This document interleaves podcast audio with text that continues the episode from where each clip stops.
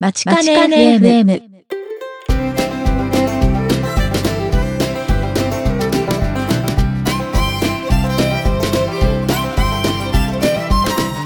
皆さんこんにちは番組パーソナリティの田中直樹です東沢優です。今回はマチカネ FM エピソード8。収録しているのはアメリカ時間で2016年9月29日木曜日。日本時間で9月30日金曜日です。マチカネ FM は大阪大学北米同窓会がお送りするポッドキャスト番組です。グローバルに活躍する阪大卒業生にお話を伺い、サンフランシスコの大阪大学北米センターから皆様にお届けします。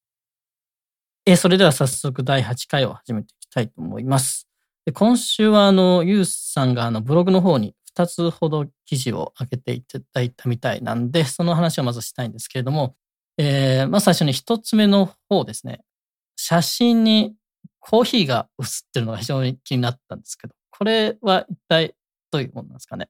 これはあのお土産でいただいたんですけれども、はい先生に。これはあれですね。理学部バージョンのワニ博士。で、理学部が作ってるコーヒーなんですかね。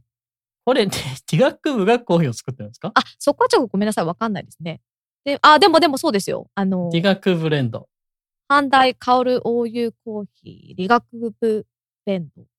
これあの、阪大香るコーヒーっていうのがあって、それのなんかバリエーションの一つっていうこと。そういうじゃないですかことなんですか？ね。でも、なんかこれ今、手元にまた、まだ一つあるんですけど、はいはい。コーヒーの本質とは何か真理を探求する理学部ならではのコーヒーとしてコーヒー本来の果実らしさを表現しました赤ワインのような芳醇な香りフルーティーな酸味をお楽しみください、っていうふうに書いてあるんで、おー理学部が作ってるんですかねうーん。理学ブレンドってくらいですからね。これ、はいちなみに、阪大に行ったら買えるんですか？ちょっとわかんないですけど。そうわかんないですね ごめんなさい私もいただいただけなんでわかりました。じゃあちょっと調べておきますはい。気になりますね。はいまあ、あのいですもしかしたら現役の学生さんはご存知かもしれないですけど、知ってたら何か教えてください。はい。はい。えっと、で、二つ目の方ですけれども、あれですね、あの、iTunes のレビューの書き方を書いていただいたということで、そうですねあのすっごく前にお約束していたのになかなかあの反対の同窓会とか重なってしまいましてええ 遅くなってしまったんですが、すごく簡単な感じ。結局、よね。はい、自分で言ってみたらすごく簡単にアクセスはできるので、ただ、あの、PC からでしかできないっていうそうですねところですね。はい。PC または Mac からってことですね。そうです。で、あのーその1ヶ月前ぐらいのポッドキャストの中でも言いましたけれども、星のレーティングは星が多い方がいいと。そうですね。はい。はい、お待ちしております。はい。よろしくお願いします。はい。えー、では、今回もメイントピックの方に入る前に、阪大関連のニュースをいくつかピックアップして紹介していこうと思います。ゆうさんよろしくお願いします。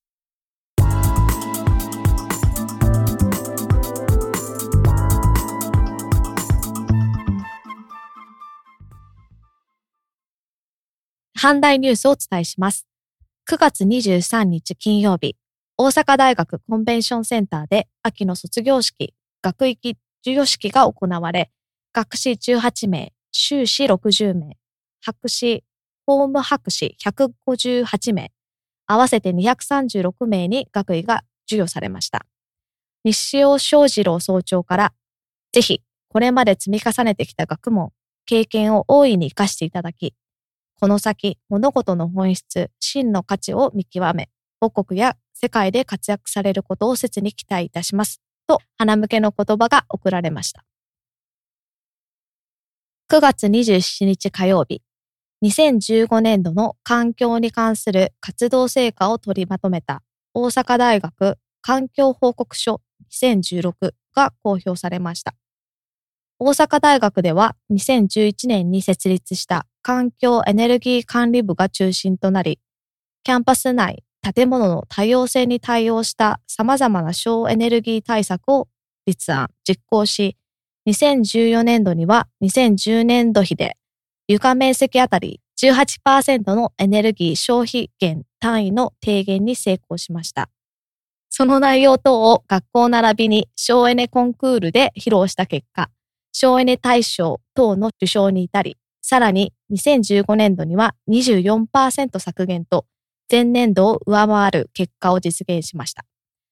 持続的社会の実現に貢献する独創的な研究をはじめ、地域連携活動や環境に関する様々な活動を紹介している報告書ですが、ぜひ、小ノートのリンクよりご覧ください。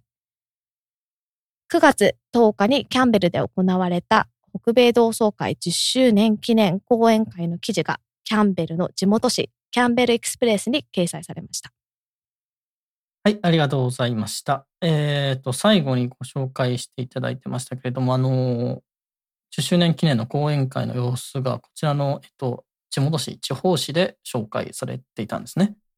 そうなんですよ。すごく嬉しいことで、あの、講演、今回の講演って英語対応っていうことで、そうですね。はい。はい、全部英語だったんですけども、それに、あの、参加された現地の高松凱さんが記事に書いてくれたんですよ。はい。記事にご興味がある方は、小ノートの方にリンクが貼ってありますので、そちらからご覧ください。はい。えー、それでは本日のメイントピックの方に移っていきたいと思います。えー、前回に引き続き、今回も9月10日に行われました北米同窓会10周年記念講演会の様子をお届けしようと思います。で今回はその2つ目の講演になりますね。そうですね。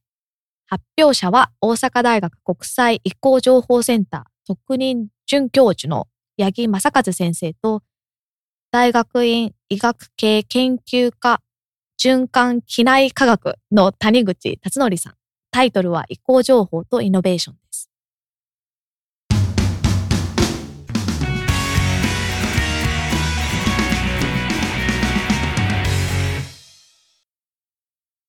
So good afternoon, ladies and gentlemen. Uh, it's honor to be here for me. And firstly, I would like to express my deepest appreciation to Professor Kawasawa, Kawasawa Sensei, for giving us a chance to give a presentation about our activity. So let me start the presentation entitled Ikkojoho to Innovation. This presentation will be given by two speakers, I and Dr. Taniguchi. I will talk about this from the perspective of faculty member, and he will talk about this topic from the perspective of the fellow and also as a doctor. So, okay, I'd like to uh, start my talk. So in 2015, Prime Minister Abe gave a speech at the Stanford University. He emphasized the importance of the connecting between the Japan and the Silicon Valley. And in his speech, he mentioned our program, Japan Biodesign. Okay, I have one question. Is there anyone who knows Japan Biodesign? Oh, thank you. okay. All right. I will explain later. So in this presentation, I'd like to explain our activity and also uh, our current status. Okay. Let me introduce myself briefly. So I'm an electronic engineer, and after taking PhD, I have performed the collaborative research in the dental and medical area. And I also have a working experience as a technical consultant at a startup company uh, that was established based on my patents. So it's a brief introduction to me. Then uh, let me uh, talk about the background of our activity. Digital health is very, very hot topic, uh, one of the hottest topic now. And investigational reports are saying uh, global market size of digital health was the $60 billion in 2013 and will grown up to more than $200 billion in 2020. So a lot of people all over the world are very interested in this area and they rushed to this area. The detail is something like this. Wireless health and mobile health have a high proportion of this market. So in this way, ambient intelligence and datability, these kind of concepts will be more and more important in this area. So also there we know that there are a variety of IoT sensors, also deep learning technology. We have a good technology for this. However, with such kind of good technology, what kind of strategy should we take in order to be successful It's very.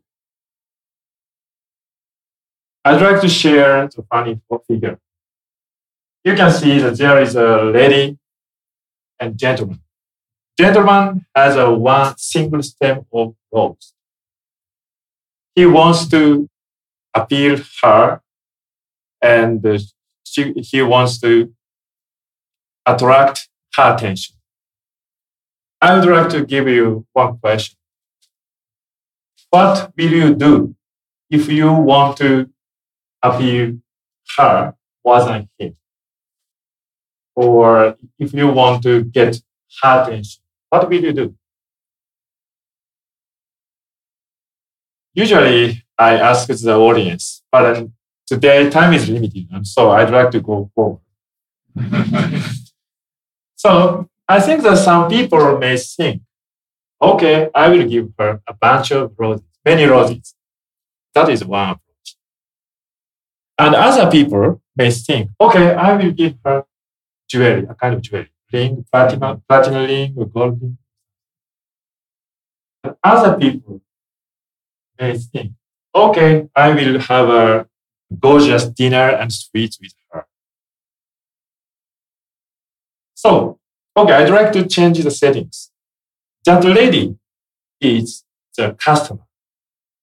And the gentleman is your competitor. Then let's think about his approach. In case of a bunch of roses, customer can compare easily by the number of rows. Okay, this one is on, uh, this one, this, uh, this guy gave me just one rose and the other one, a bunch of flower. Okay, it's. Something like that. So the think about the price or volume. Price is, in general, cheaper is better. Volume is, bigger volume is better in general. So if you provide your product at a cheaper price than your competitor, I think that your customer will buy your product. However, your competitor will be able to pr- provide their product at a cheaper price than you. Then cheaper, cheaper, cheaper, cheaper. Then finally you will fall in the red ocean situation. That is not so good. Also think about it in these cases. It's not easy to compare between the rose and jewelry, rose and platinum ring, rose and dinner. So in this case, you will be able to avoid falling in the red ocean situation. So this one is, you can change it from the usual form. By doing that, you can avoid the terrible situation. So I'd like to say the two kinds of strategy, difference and variation. The difference approach is this one, rose. The variation approach is this one. So in short, in this case, customer can compare very easily. But this one, it's not easy. to compare. I'd like to explain about this more. So this figure represents of launched medical device in 1999. Capacity is an innovation product. It means they took a variation approach. Rest are uh, incremental products. They took a difference approach. Also, you can see the profits the innovation products that has a 10% of the number of the launched medical device take more than 60% of profits. So regarding the strategy, we have to think about the taking the variation strategy. Also, the Japanese governments are very interested in this area. So the METI, the Ministry of Economy and Trade and Industry, performs uh, uh, force case studies. They are saying there are two kinds of typical force cases in the medical device development. One is something like this. Engineer estimates the application based on the technology. So something like this. Okay, uh, I have a good technology. And this technology might be applied to this application. Okay, and I developed the medical device and put the medical device in the market. Then what happens? Nobody buys because there is no need for that device. The other case is the company go to the, for example, university hospital and to ask doctors what they want, what kind of problem do you have. Then the, they develop the medical device in the way the doctors said, literally. Then what, what will happen? Only that doctor buys the product. Or in the worst case, nobody. What is the problem here? Here, they didn't define the clinical needs correctly. Without it, we cannot be successful. So now we have to know how to find the needs. We are looking for a good process to find the needs. And finally, we, we found the Stanford Biodesign. Actually, in 2014, I took a Biodesign Global Faculty training there and I learned. I'd like to share the brief concept of this process. This process is not technology push, but need pro approach for innovation. Very simple. At first, then go to the hospital and try to find out what is the problem what is the needs? Then, the, of course, they brush up their needs based on the huge amount of research and investigation. Then they invent a solution for their needs and make a business plan and perform the business implementation.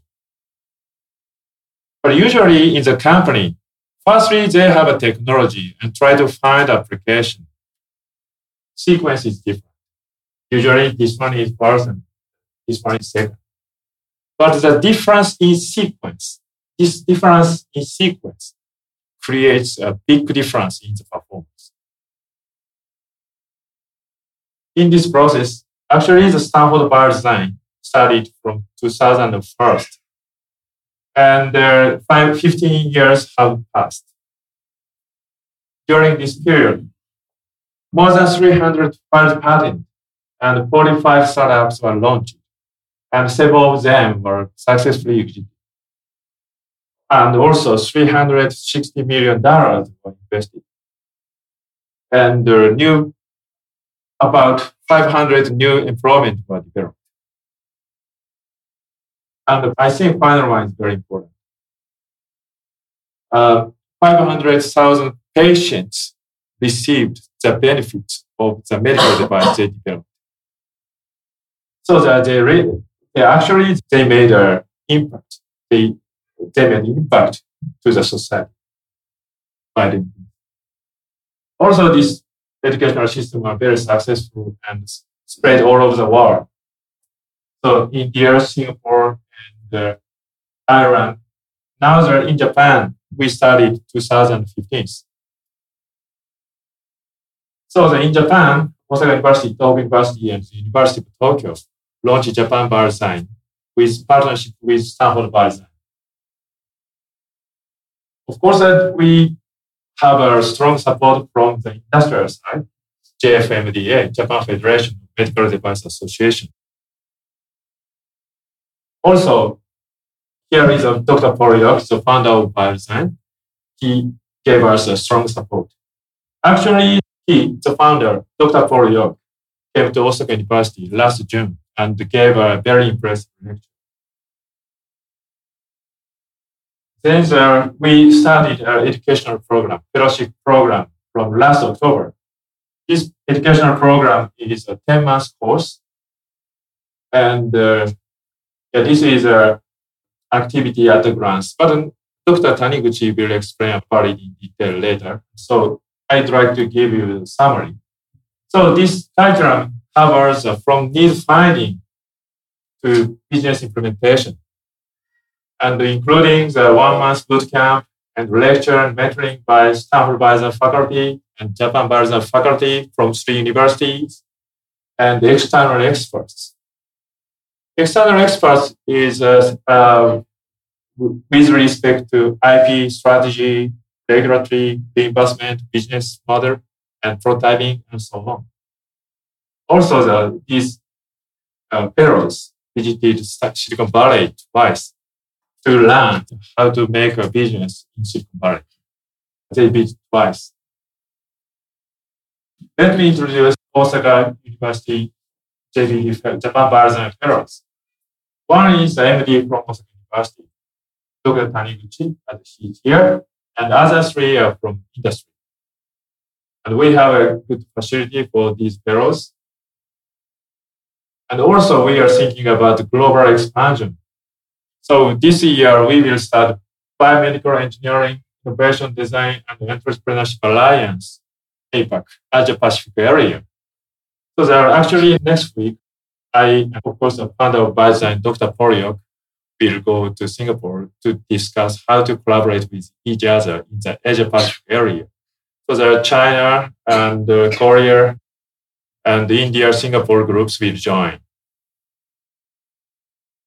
So uh, firstly, I I showed this, slide to you, and it looks like a mathematical equation.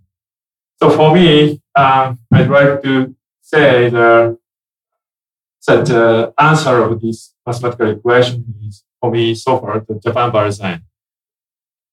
So there, I, I would like to continue this project in order to establish the sustainable um, medtech healthcare innovation ecosystem in Japan. So I would like to pass my uh, pass to Dr. Taniguchi. Hey, uh, thank you, Dr. Yagi. My name is Tatsunori Taniguchi. I'm a cardiologist and uh, I've just uh, completed the farm biodesign program, uh, 10 months under Dr. Yagi. So I'd like to talk about uh, entitled, Hey, he's not a doctor anymore. I, uh, he means I. So let me start with my background. This is a picture of my family. Um, usually, I ask the audience, which is me, but this time, at times limited. so, okay, so this is my father. Uh, he is a cardiovascular surgeon. He also uh, graduated Osaka University, so he's also an alumni. And uh, the answer is this. He's and me. Uh, I'm a cardiologist. And then this girl with a funny face is my sister. She's a gynecologist. She's also Osaka University. And uh, he's a, a gastroenterology surgeon. And the third boy is a thoracic surgeon. And uh, the youngest girl is a pharmacist. So all of us are very related to healthcare. And, uh, and this is uh, not my mother, uh, but uh, my grandmother. And she is uh, self-employed and uh, selling electronics. So kind of old entrepreneur, right? So I, as the son of a doctor, I was just going, uh, went through the usual career path as a uh, doctor or a physician. So I graduated Osaka University in 2006, and uh, I started my residency period in at uh, Osaka Kosei Nenkin Hospital. And then after the two years residency, uh, I moved to Osaka National Hospital as a fellow of uh, Department of Cardiology. And uh, there I did three years clinical practice of cardiology, I come back to the Osaka University Hospital. And uh, after one year of practice, I entered uh, graduate school. And this is a really typical uh, career path for a Japanese doctor. And after that, we go four or uh, sometimes six years graduate school period. And then uh, after graduation, we go back to some uh, community hospital or keep working at a university hospital. But something happened at September 2015. So I'd like to talk about usual career path as a doctor in Japan. So we have three major destination or goal as a doctor. One is a private clinic. So uh, open the private clinic and do uh, general practice. And then uh, the other one is specialist. Specialist is like uh, treat more severe uh, patients like acute myocardial infarction using the uh, catheter or treat uh, arrhythmia uh, or uh, also uh, using ablation catheter. And then some echo uh, sonographers. Uh, and this uh, finally, the, the doctors uh, become or uh, head of the department, like cardiology or gynecology. And the other one is a researcher. And uh, if we take this uh, researchers uh, path, uh, maybe we uh, want to be a, a great professor or something. So these three are major career paths, only three. First, I was thinking of I want to be uh, some specialist, uh, maybe treat uh, myocardial infarction patients uh, and become or some head of a hospital um, department of hospital. On the other hand, there are many medical devices in cardiology. So one is a uh, stent, and uh, one stent treating the occluded coronary artery. So we can uh, save the life of the patients with uh, myocardial infarction. And uh, this is ablation catheter uh, treating atrial fibrillation. Uh, it's a common disease uh, in the aging population. And also pacemakers uh, treating uh, bradycardia, uh, like low heart rate syndrome. And then this one is a quite recent one, treating severe heart failure patients using implantable left ventricular assist device LVAD. And in the past, we only had external LVAD. And at that time, uh, very young patients uh, had a high uh, mortality rate because of the cerebral infarction or infection. But after the implantable LVAD era, it, the mortality really, really decreased. So I really felt the impact of these medical devices. I was interested in the medical device development, but I I saw I, I cannot do such development uh, by myself. And this is a usual another evening in the end of September 2015. 10 p.m. I was working at a doctor's office as usual. And I got a phone call from uh, my professor. And can you come to my office? He goes. And uh, I thought, oh, I did do some uh, mess up. and oh, okay, yes. And uh, I ran to his uh, room. And he says, all, this is not uh, negative. So I leave. And um, I asked, he, he went, you know, biodesign program? What is it? I didn't know, I totally know about the biodesign program. And uh, after that, I heard what is biodesign program as uh, Dr. Uh, explained. And so this is really life changing. So if I say yes, maybe I may not come back to the clinical so practice. I don't. I'm, I'm not there anymore. Uh, clinician. So uh, really hard to decide. But I was uh, really interested in the uh, medical device development. So uh, in the same day, maybe one or two hours later, I say, okay, I'll take it. So I, and this is a, a start of another uh, ride. And I'd like to talk about uh, some experience in Japan biodesign program. And this was all new to me. So doctor is a very close community. So you just see doctors, nurses, and uh, therapists or something like that. But uh, in, after uh, getting to the, this program, I met many people, business person, CEOs, and uh, many, many people. And uh, I had mentoring from uh, using a, device by uh, uh, Stanford Biodesign faculty. And sometimes uh, faculty came to our office and we, we got mentoring about our project. And also, this is uh, Dr. Paul Yock, the founder of uh, Stanford Biodesign program, uh, come to our office and uh, we learned a lot from And uh, another uh, big thing is uh, uh, this externship period. Um, so this is a, a CEO of Incmedics where I went as the uh, externship period. So this is actually first time for me to work in company. So many things were really impressive to me.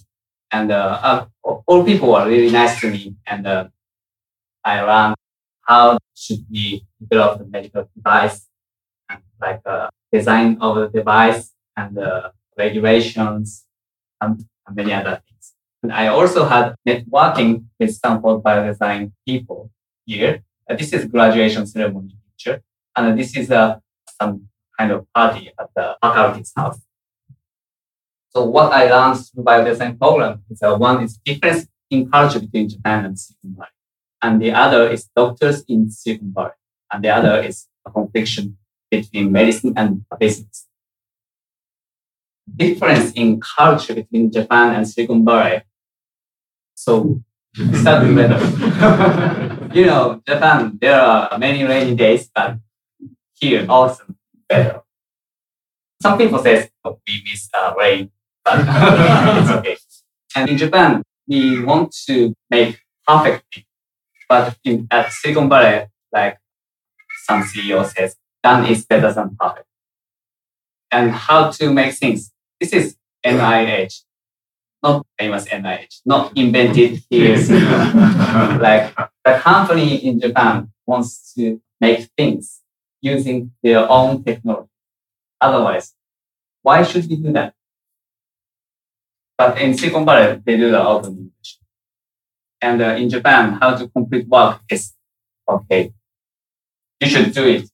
It's uh, as best as you can. So konjo is a, it's a uh, kind of guts. Um, but maybe uh, yeah, they, they work hard, but uh, they put more emphasis on the efficiency.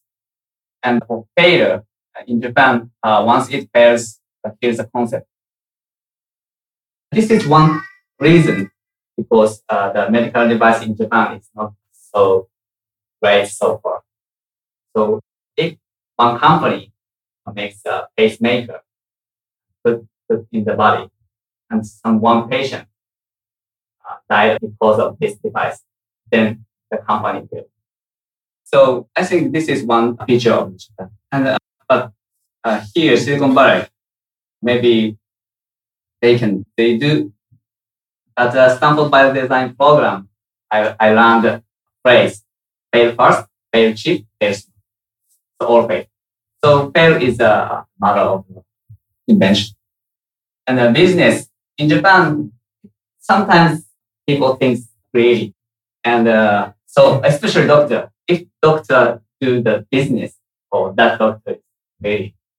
But uh, in Silicon Valley, this is uh, providing value. And uh, some doctors in Silicon Valley are really uh, unique.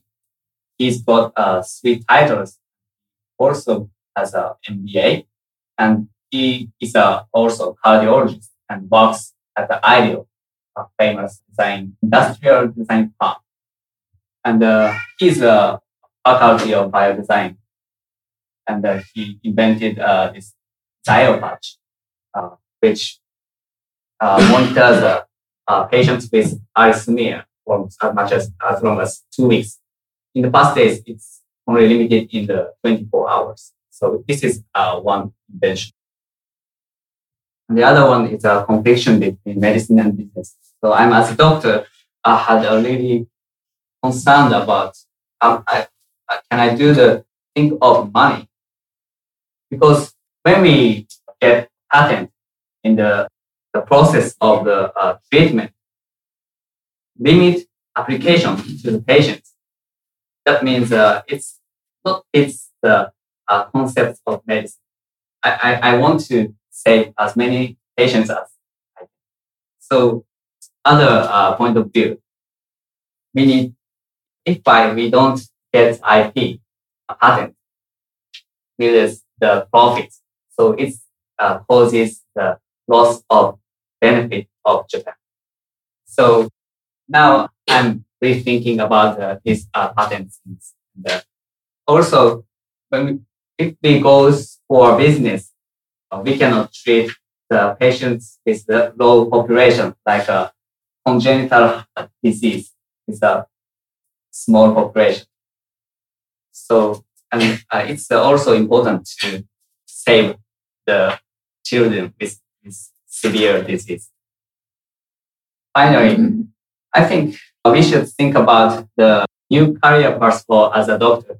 So these adding to the these three major career paths, we need to uh, add entrepreneurs. I'm now doing some project after finishing a program. And now I think these are the top areas in medical device industry, genome and uh, Internet of Things, AI, as Samson said, uh, thought, and uh, robotics.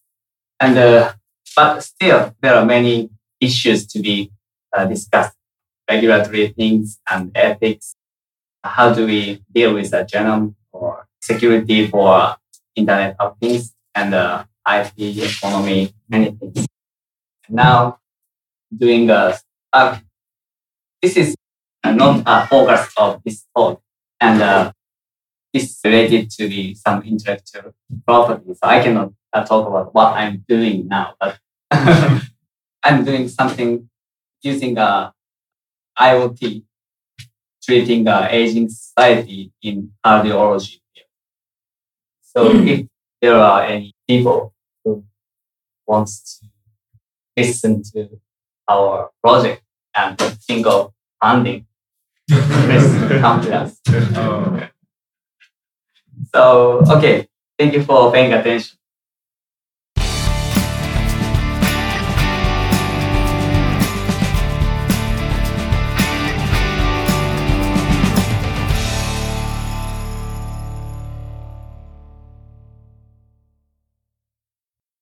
はい。八木先生と谷口さんの講演の様子をお聞きいただきましたが、いかがでしたか？えそうですね。あの、まず八木先生の方のお話の方から感想を言わせていただきたいと思うんですけれども、まあ、個人的にあの印象に残ったのは、まあ、よく言われることではあるかと思うんですけど、あの、なんか製品を作るときに、まあ、自分たちはこういう、まあ、新しい独自の技術を持っているから、まあ、それを活かせる製品を作りましょうという、あの、八木先生のえー、言葉を借りますと、テクノロジープッシュっていう、はい、ですか？らそういうことではなくて、まず、えー、顧客のニーズを把握してから、まあ、そのニーズを満たす製品を作ると。で、ニードプルっておっしゃってましたけど、まあそういうアプローチが重要だというところが印象に残りましたね。で、まあ、まあいろんな、えっ、ー、と、業界でそういうこともよく言われると思うんですけど、その、こういう医療のメディカルデバイスっていうんですかね。まあ、それの研究開発においても、はい、やっぱりそういうことがいるんだなと。まあ、そういうふうに感じました。そうですよね。はい。谷口さん、あの、ジャパンバイオデザインのプログラムに参加したことがライフチェンジっていう、すごく大きな決断だったみたいなんですけど、医師の世界はやっぱりクローズドコミュニティで、こういうプログラム、まあ、特に日本とかはそうなのかもしれないんですけど、このプログラムで CEO とかいろんなジャンルの人に会えたっていう、そこの部分が印象的でしたね。はい、そうですね。ここの谷口さんの講演の部分の感想としまして、まあ、谷口さんはあの日本とシリコンバレーの違いっていうのをなんか表にまとめてお話しされていたんですけれども、えっ、と、日本は完璧主義、完全主義っっていう、そういう傾向があるっていうのと対照的に、まあ、シリコンバレーでは、えっ、と、これ谷口さんがおっしゃっていたのは、done is better than perfect というような考えが一般的だと。まあ、そういうふうに言われていましたけれども、まあ、確かにそういうところはあるかなと、まあ、自分でも思いましたね。であの、以前僕のインタビューの時に少しお話しさせていただいたんですけど、あの、Facebook でインターンシップをさせていただいたことがあるんですけど、そこでは、あの、まあ、モットーみたいなのがありまして、move fast and break things。まあ、新しいプロダクトを、できるだけ早く作りましょうということで、まあ、その過程で、まあ、今あるシステム若干ちょっと不具合が出てきても、まあ、仕方がないということで、まあ、できるだけ早くできましょうということがモットーとしてあるんですけど、まあ、それも、あの、その種口さんがおっしゃっていた done is better than perfect と、まあ、似ているかなというふうに思いました。あ、そうですね。なんか、モットーといえば、なんか、あの、谷口さんが言ってらっしゃったのは、あの、スタンフォードで学んだモットーが、なんか失敗を恐れるなみたいな。そうですね。なんか日本だと、なんかもう一度失敗したらもう、もうどなんなんですかね、立ち直れないみたいな ところがあったりするかと思うんですけど、アメリカって失敗したらそれが、えっ、と、もちろん評価されるっていう面があったりするってことですかね。そうですね。なんか失敗を恐れなくていいような環境が整えられてるっていう感じですね。それでは講演の方はこの辺りにしまして、えー最後にイベント情報の紹介の方よろしくお願いします。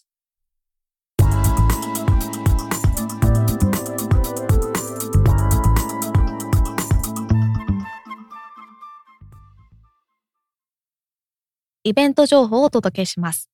まずはじめに日本でのイベントです。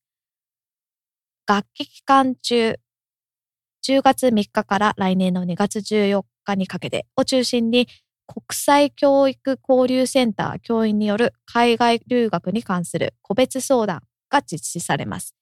交換留学への応募を考えている方も、留学に少し興味がある方も、ぜひ活用してみてください。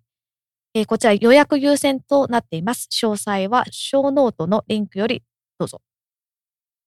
えー続きまして、アメリカでのイベントです。11月5日土曜日、阪大北米同窓会ロサンゼルス地区年次総会が開催されます。今年度も多くの皆様にご参加をいただき、日本から遠く離れたアメリカで活躍されている同窓生のお話を聞くなど、さらに交流を深める場を提供したいということです。こちら会費が一般が65ドル、学生またはポスドクの方が30ドルとなっております。会場の予約の関係上欠席の確認締め切りは、実は今週の土曜日10月1日となっております。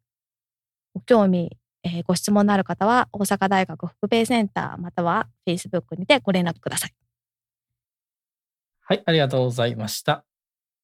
まず、日本のイベントの方ですけれども、教員による留学相談って、こういうのが最近あるんですね。そうみたいですね。あと、興味がある部分によってまた受け口も違ったりするみたいなので、その、うんまあ、理学部系に進みたい人の留学をしたい人とか、なんかそれによってまたちょっと変わってくるらしいので、うん面白いかなと思います、なるほど。はいこれあれですね、あの、できたらこの、こういう相談をの担当されてる方に、どんな感じか、ちょっと話を聞いてみたいなという気もしますね。そうですよね。そしたらなんかどういう質問が出てきたのかとかなると、こちらの方で、ね、もし私たちの方で分かるも部分とかも紹介していけると思いますし。そうですね。はい。ちょっと、あの、今のところ、多分コネクションがあるかどうかはわからないですが、まあ、もし何か機会があったら、えっと、どうですか？企画されているのは国際教育交流センター。はい。はい。こちらの方。まあ、機会があればちょっとお話ができたらいいかなと思います。はい。で、えっと、アメリカの方。えっと、LA 地区の年次総会が11月5日にあるということで、で、あの、ユースさんの先ほどの説明だと、出欠の確認が10月1日ということだったんですけど、これは、あの、どうやら、ひとまず10月1日で1回一旦切るけれども、まあ、その後、その後でも参加の申し込みを受け付けるっていう理解でいいんですかね？そうですね。なんか会場の予約の関係上、人数をできるだけ把握しておきたいというか、その人数を把握しておかなければいけないのが、まあ、10月の1日ということで。なるほど。です。はい。なので、あの、その、それ以降に、あ、こういうことがあったんだっていう形で、あの、参加を希望される方は全然、あの、受付できますので、はい。そうですねご。参加いただきたいと思います。はい、そうですね。多分、このポッドキャストを聞くタイミングですでにこの10月1日が過ぎている可能性がそうですね高いんですけれども、まあ、おそらくその後でも、えっ、と、参加したいという方は申し込みできる可能性が高いですので、えー、まあ、北米センターの方か、Facebook のなんかコメントなり書いていただければいいかなということですね。そうですね。はい。えーそれでは今ご紹介しましたイベント情報を含めまして、えー今回お話しした内容の小ノートは、えー番組のサイト、まちかね .fm スラッシュ8でご確認いただけます。さて、直樹さん、次回はどんな内容になりますか？えー次回は引き続き北米同窓会10周年記念講演会から3つ目の講演の様子をお届けする予定です。ランプキンともこさん、会議通訳という仕事という講演になりますね。そうですね。えっと、多分この番組のリスナーさんは言葉に対して興味があるっていう方結構いらっしゃるんじゃないかと思いますので、まあ、特にそういう方は、えーすごく面白い内容かなと思いますし、まあそうでなくてもですね、えーまあ個人的にも非常に面白い、えー興味深い内容の講演だったと思いますので、えーぜひご期待ください。そうですね。ランプキンさんの講演だけは私も聞けたんですけど、すごく面白かったので、あの、楽しみにしていてください。はい、そうですね。えー最後にリスナーの皆様へのメッセージですが、番組へのご意見、ご質問、ご感想などは、ツイッターのハッシュタグ、まちかね FM をつけてツイートしていただけましたら、こちらの方で確認させていただきます。番組の公式ツイッターアカウントは、アットマーク、まちかね FM ですので、そちらもよろしければフォローしてみてください。また、iTunes の方で番組のレビューができるようになっておりますので、そちらの方もぜひよろしくお願いいたします。インタビューを受けてくださる方も募集中ですので、特に海外で活躍されている阪大卒業生の皆様、ぜひご協力よろしくお願いいたします。まちかね .fm のサイトの上の方にある Join というリンクから参加申込書のフォームにアクセスできますので、そちらの方からお申し込みください。それでは、本日はまちかね FM 第8回をお聞きいただき、ありがとうございました。ありがとうございました。次回も楽しみに。